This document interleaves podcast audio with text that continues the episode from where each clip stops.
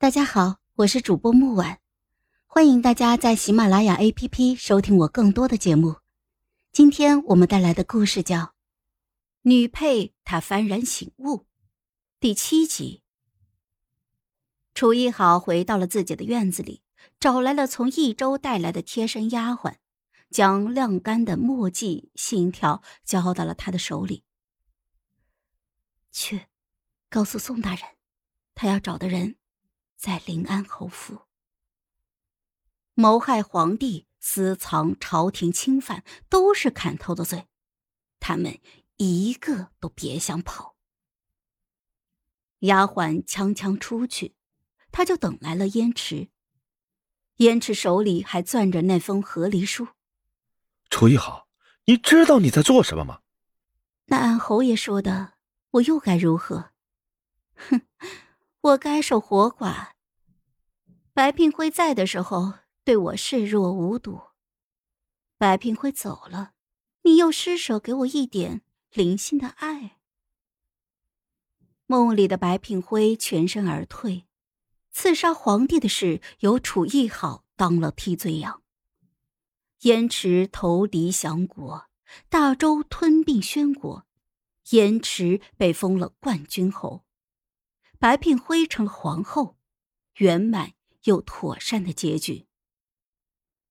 万里密军刺杀皇帝，劝降将军，母仪天下，这都是白聘辉光鲜亮丽的战绩。可楚一豪不是，他是被莫名其妙送上花轿的替身新娘，是顶罪入狱的无辜人。是死在城墙下的百姓，是白聘辉成为皇后的垫脚石。楚一豪是活生生的有血有肉的人。楚一豪，事情不是你想的那样。你入狱之后，我和聘辉会来救你的。你不过是要受一点皮肉之苦而已。楚一豪慢条斯理的坐了下来，笑着说。那这样的皮肉之苦，留给你和白聘辉自个儿去受吧。我呀，消受不起。燕池微微的一怔，就在他还要质问的时候，楚一豪却道：“ 这和离书给你了，你也该放过我了。”我放过你？当初是你舔着脸嫁给我的。楚艺好被气笑了，却没有奋力的和他辩驳，而是斟了两杯茶，说：“陪我坐一会儿吧，以后就很难见到了。”燕池只觉得他说的很难见到是要离开了，心下微微的有些酸软。哎，你一个女子离开侯府能去哪里？你又没有聘辉那样强大，你出去。楚一好甚至没有掀起眼皮看他一眼，而是问：“你什么时候把白聘辉送走？”只要他躲过了这阵子，他就会离开大轩。一好，我们。楚一好正襟危坐，灯影摇晃，南府海棠的衣襟里露出了一截白皙的脖颈。他的手指缓缓地摩挲着杯壁，他一直缄默着。好似和燕池多说一句话都很费力。不知过了多久，燕池微微的有些不耐烦了。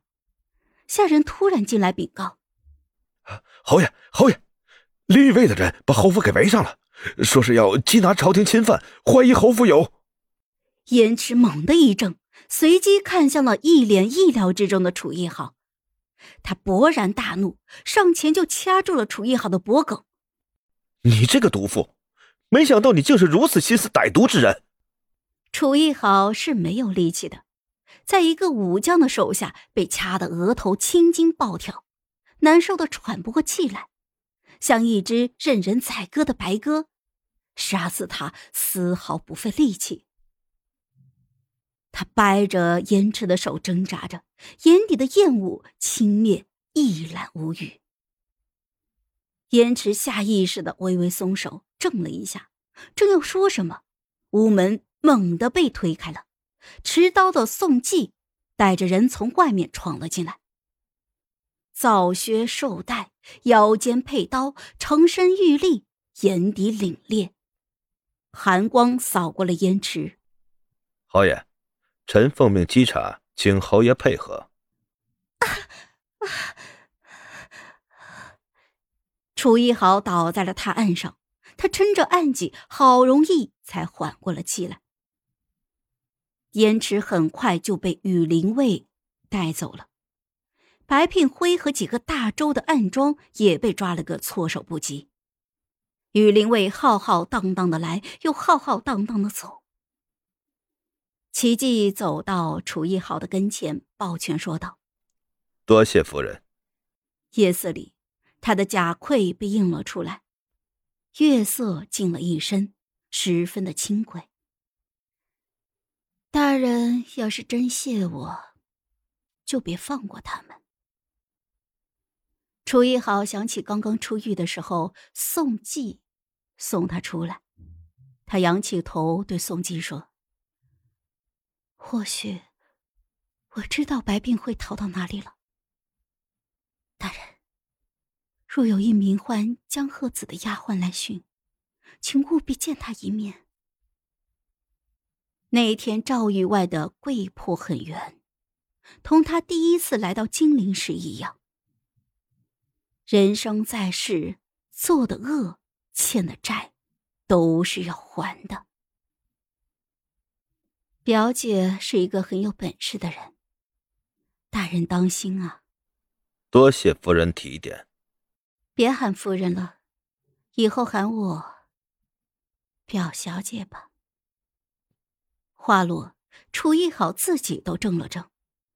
她已经不是侯府的夫人了，是冀州来的表小姐。当初亲自给自己戴上的枷锁，如今被他一一的卸去。